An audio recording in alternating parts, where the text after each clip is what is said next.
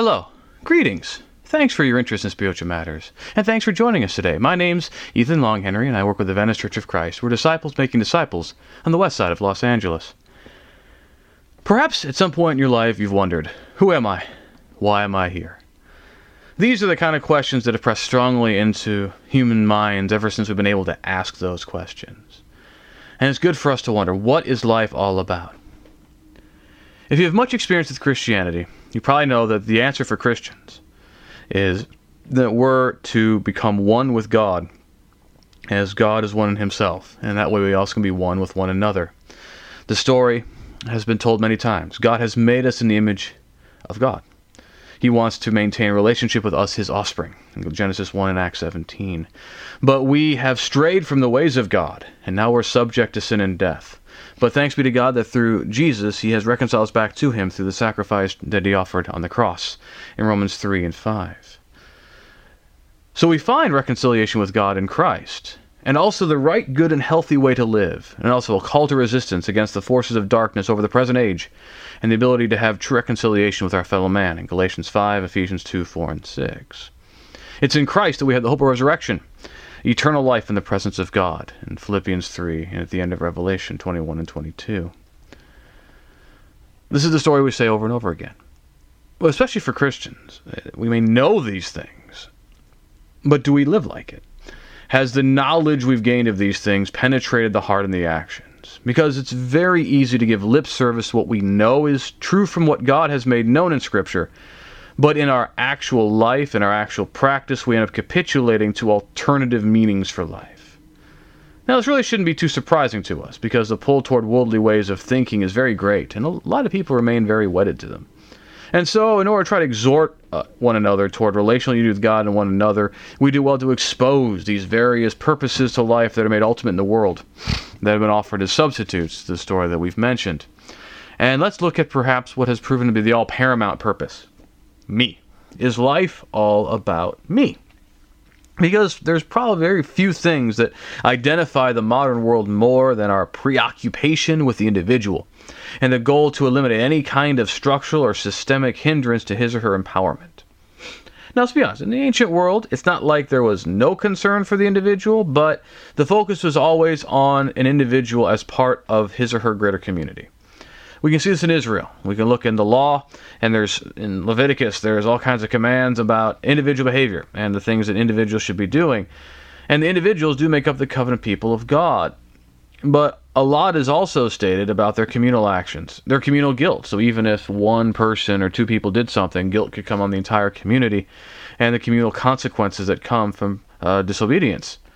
And it's a savage irony, perhaps, but in, it's Protestant Christianity and its esteem of the valuation of each individual person and his or her conscience before God that really led to a greater emphasis in the West on the individual. And this has grown greater ever since, and it culminates in, in the Enlightenment, the idea that, okay, reason's the ultimate arbiter, sure, but that we as humans can assess the reasonability of any given claim or idea, any of us it's in this environment, in the Enlightenment, thanks to John Locke, that we get this idea that people should have a voice in their own governments. Uh, these theories that were developed provide the basis of the idea that we have inalienable rights to life, liberty, and the pursuit of happiness, as, recorded in the Declaration of Independence. And throughout its existence, American cultural attitudes have glorified the individual, from the patriot who resisted the British tyranny to the self made man in the frontier, building a farm, or the self made man in business. And yet, as the individual becomes ascendant, the community and its norms decline. Because there's always a trade off between the individual and community. If one uh, has its purposes advanced, the other, by necessity, is going to lose out. And so we, in America, generally think pretty highly uh, of the overthrow of the cloud of the Catholic Church, the monarchies of Europe that had developed in the medieval and early uh, modern world. And it's true that in many respects they did prove oppressive. But now, as we have exalted the individual in his or her will and purpose over all things, uh, communal obligations and norms have suffered. And that is why cohesive community in America has declined consistently as long as it's existed. People move in and out based on opportunity people have less and less in common, except for maybe living near each other, and people have less loyalty to institutions because it's everything's so transient. In a lot of ways, today we're just reaping what we've sown for generations in terms of this rampant individualism. And it's very much affecting everything that we see around us. So much of what is you know, goes on the culture wars, so to speak, in politics revolve around the individual's right versus communal norms or needs. So, example with the pro choice movement, there's an emphasis there on personal autonomy, considering the perpetuation of pregnancy the choice of the mother. The pro life movement, when not emphasizing the right of the unborn, emphasizes communal norms of the valuation of life and to sublimate perhaps the individual woman's right for the benefit of her child.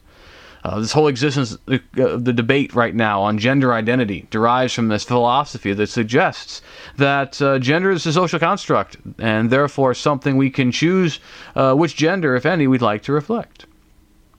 We see the uh, advancement of libertarianism, which in, in vaunts the individual's right to choose over any sort of governmental interference thinking about liberty almost entirely in terms of autonomy of the individual as opposed to maybe group interests. Uh, and so, for instance, the healthcare debate, uh, the issue revolved around the good of the or the choice of the individual versus the needs of the many. Uh, same is true about the safety net, entitlement programs, uh, gun control versus gun rights. All these different uh, issues all revolve around these same concepts. And the climate of morality around us that we that so many of us lament is a direct result of rampant individual.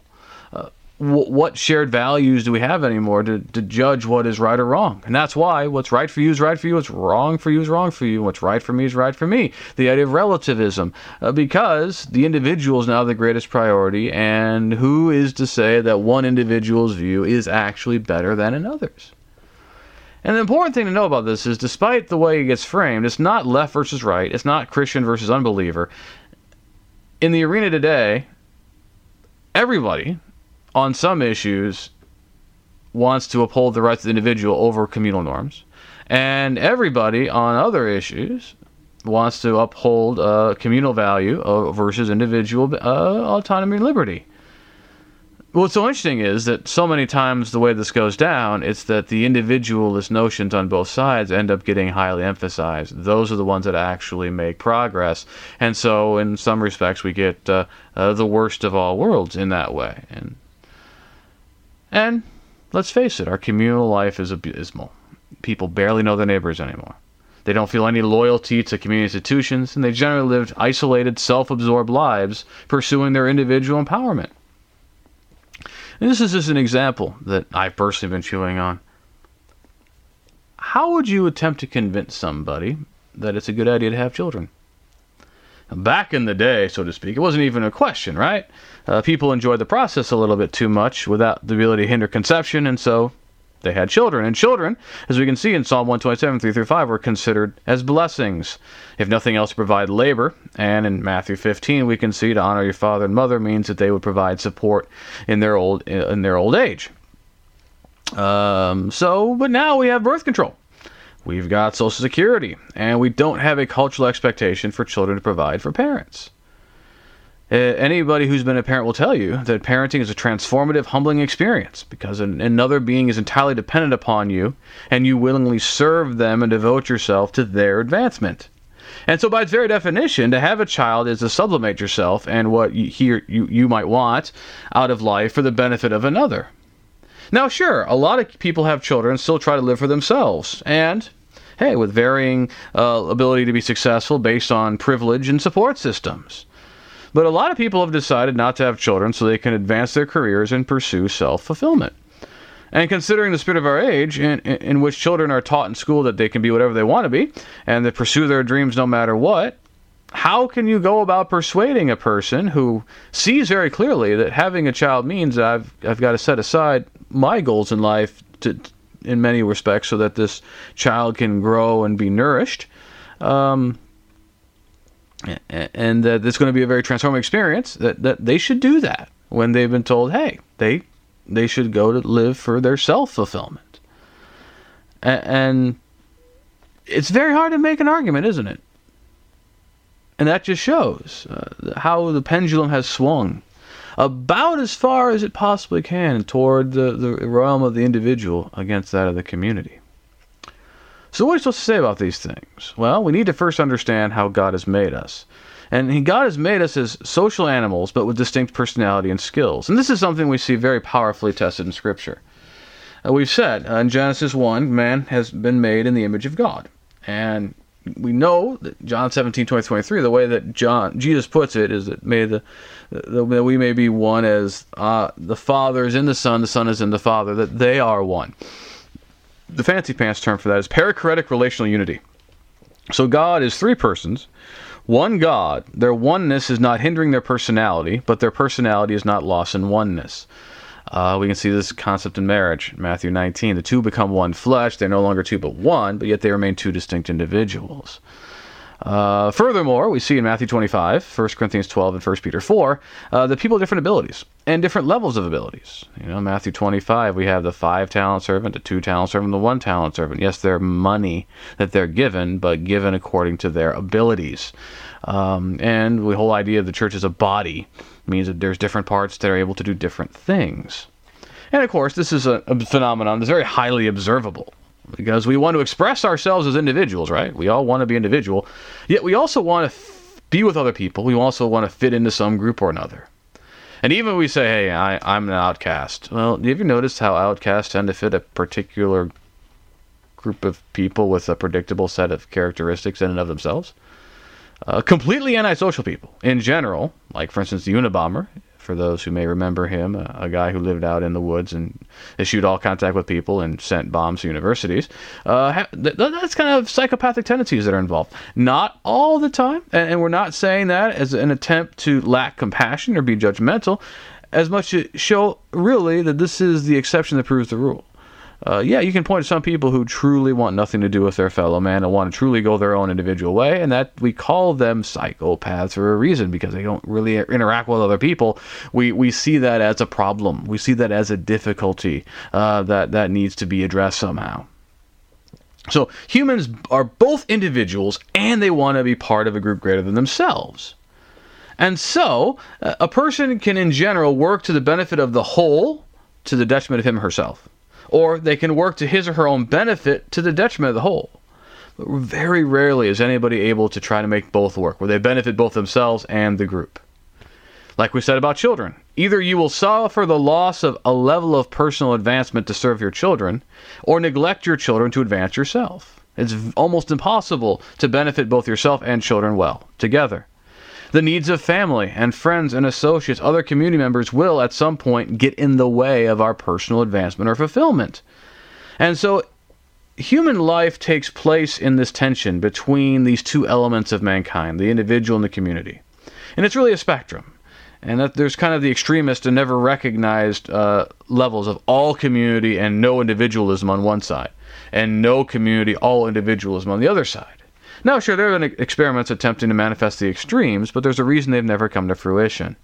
And all cultures and societies fall somewhere on this spectrum, often very uncomfortably. And as we've attested, most trends in Western culture have moved more toward the individual side than the community side of the spectrum. And that has been a reaction over the suffocation which many individuals felt under some of the communal values and institutions of the past. But we cannot abandon all community or communal institutions without harming ourselves greatly because we were not made to be alone. Don't buy into the lie. We are not self made people. parents and teachers, bosses, customers have invested in us and have given of themselves so we could get to the point that we are. We're not just m- more individualistic, are we? We're also more isolated than ever, alienated than ever, depressed and anxious than ever. And why is that? Well, who can we really depend upon? Even investment with others is done for an eye for personal gain or aggrandizement. How do I benefit from being your friend? It's become almost a transactional nature. What would happen in an emergency? What would happen if you found yourself stuck in a natural disaster with the people around you? What would you do? Well, the fraying of community has led to a general indifference, if not outright hostility, toward our fellow man. They're no longer people with whom we jointly participate in life. They're hindrances. Very literally, sometimes, if you're in traffic, they're all hindrances. You can't get to where you want to go because all these cars are in the way, or these people are in the way, people in line, right, at the store. Uh, they're, they're literally people we just look, think they're those, want to get them all out of our way, right? But again, think about where that's coming from. What does that mean about how we look at our fellow man? And so, yes, this movement toward individualism so deeply is problematic. Now, I don't want anybody to be deceived. God's purpose is not to make anybody into a robot or lose their distinctiveness as a person. Interestingly, uh, despite uh, common viewpoints, the Bible doesn't ever really teach complete selflessness. In fact, throughout the text, there is a presumption, base presumption, that you're going to take care of yourself. So in Philippians 2 and verse 4, Paul will say, Let each of you look not only to his own interest, but also to the interests of others. And we rightly emphasize, he said, Look, look toward the interests of others. But notice how he said that. Not only your own interests, but also the interests of others. So that is not only but also means that the first is there, it's true, it's valid, but it's not the exclusive. There's also this other thing you need to be concerned about. And so we are to look toward our own interests. That's what Paul's telling us there. In Ephesians 5:29, Paul takes this as self-evident as a way of explaining something. He says, uh, "No one ever hated his own flesh, but nurses and cherishes it, just as Christ does the church, because we are members of His body." And his whole point is that husbands are to treat their wives like they treat their own bodies uh, in the previous verses. And so he takes it just as evident. No one hated his own flesh. That we take care of it. We provide for our basic needs. So God expects you to take care of basic needs. And, God has made us as unique individuals. Look, individuality is not a bug, but part of the design. In 1 Corinthians 12, 12 to 28, the whole idea of the church as a body is all these different parts uh, have their individual function and also work together. So those body parts need to have individual functions. And each person who makes up the body of Christ, and all people in general, have unique skills and experiences. And these differences are to be celebrated and honored. They're not to be despised. In fact, a lot of times you can get down and converse with people and learn about their experience, learn uh, their story. Uh, fascinating. And it breaks down a lot of barriers. And you, you, learn that everybody's got something to offer, everybody's got something that's uh, special about them. But the Bible is very clear. In the last days, those dangerous times coming where people uh, are going to do all these things, they're going to be lovers of self 2 Timothy 2 3. They're not going to work toward the benefit of others as much as their own benefit or aggrandizement. We're to serve others and to share in the community of the people of God in Christ. That's why in 1 Corinthians 6, 19 through 20, Paul will just exclaim it. We are not our own. We've been bought with a price. We're to glorify God in our bodies. And we talk about those individual passages. We talked about in, in, uh, 1 Corinthians 12, the distinctiveness. Sure, each part has its distinctiveness, but it works together as part of a whole and it works to the benefit and the aggrandizement of the whole. Even if Philippians 2, not you know getting that back in its harmony, not only your own interest but also the interests of others, and how that's going to work together, and and what you're you going to do when they conflict? Uh, same with Ephesians 5. The whole setup there about is about husbands loving their wives as Christ loved the church. And every time we talk about what you've been given as unique individuals, something like in 1 Peter 4, what use uh, the gifts God has given you, to serve others, to serve one another. And so, as bodies have unique parts doing unique tasks, not only for their own sake, but the sake of the whole, Christians are to take what God has given them and to use them to His glory and to benefit His or her fellow Christians and all men as we have opportunity. Galatians 6.10, 1 Peter 4.10. And even the whole topic of salvation has wrapped up in this tension, both in Scripture and our society. And salvation in Christ, unfortunately, in the eyes of many, has just become very Americanized it's almost impossible uh, to, to see it as a collective thing a lot of times because it's everywhere envisioned as a personal relationship between a person his or her God. The whole sinner's prayer revival factory is predicated on that rampant individualism. You hear the message, you make your response to Christ. Nobody even has to necessarily know about it. You write it down, maybe let somebody else know if we have a consumeristic mindset, uh, like we have in our culture, not only now can we explain modern worship trends, so to speak, but why people think of salvation as a commodity that they can obtain and use and then just continue on as they were before. Now it's true, and I don't want to make it, you know, uh, otherwise that we, as God's purpose, is for each and every individual to come to God in Christ, to be saved based on their individual faith and trust in God. This is something that is emphasized uh, throughout. Uh, that First Timothy 1.15, 2, 4. God wants all to be saved. God uh, Christ Jesus came to save sinners, of whom Paul is the foremost. Um, that we must have our individual faith. Uh, the righteous will be saved by his faith in Habakkuk 2 4. Paul will quote in Romans 1 17. Uh, but God's purpose never has ended with the individual. He or she is to become one with fellow believers as they have become one with God in Christ. He or she must be connected to Jesus as the vine in John 15. Um, and Jesus and fellow believers are the body of Christ, the temple of the Holy Spirit in 1 Corinthians 3 and 12.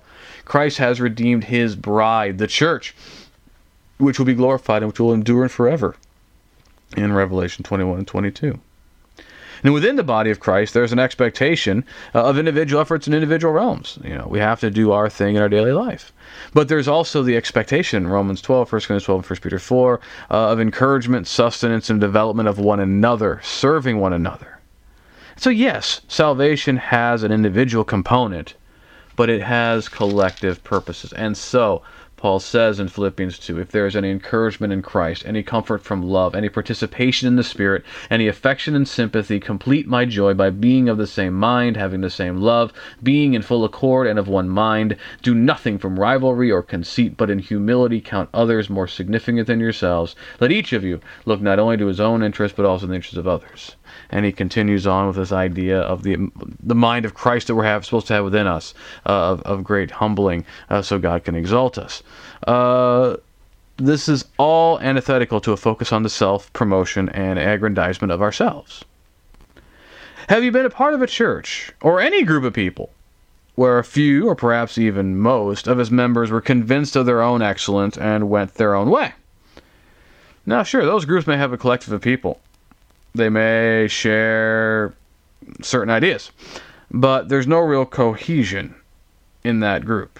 A group that looks like that or does those things is headed for factionalism and division until there's general repentance and a desire to find ways of working together.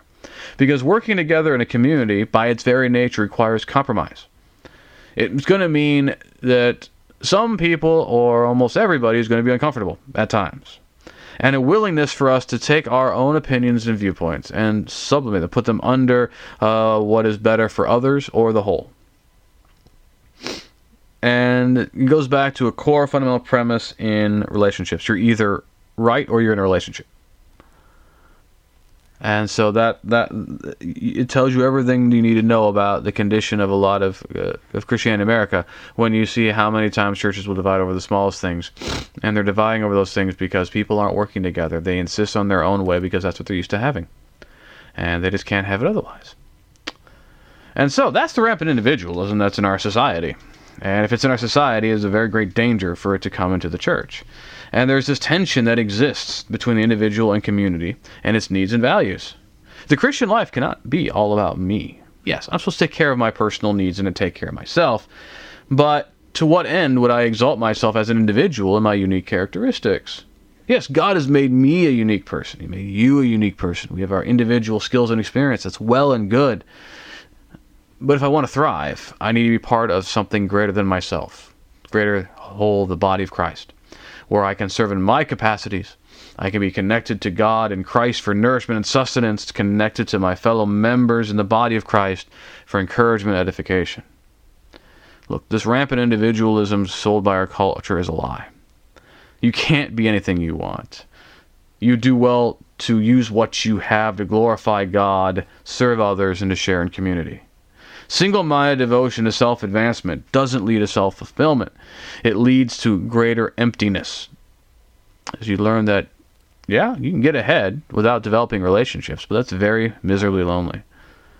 You can't be self made.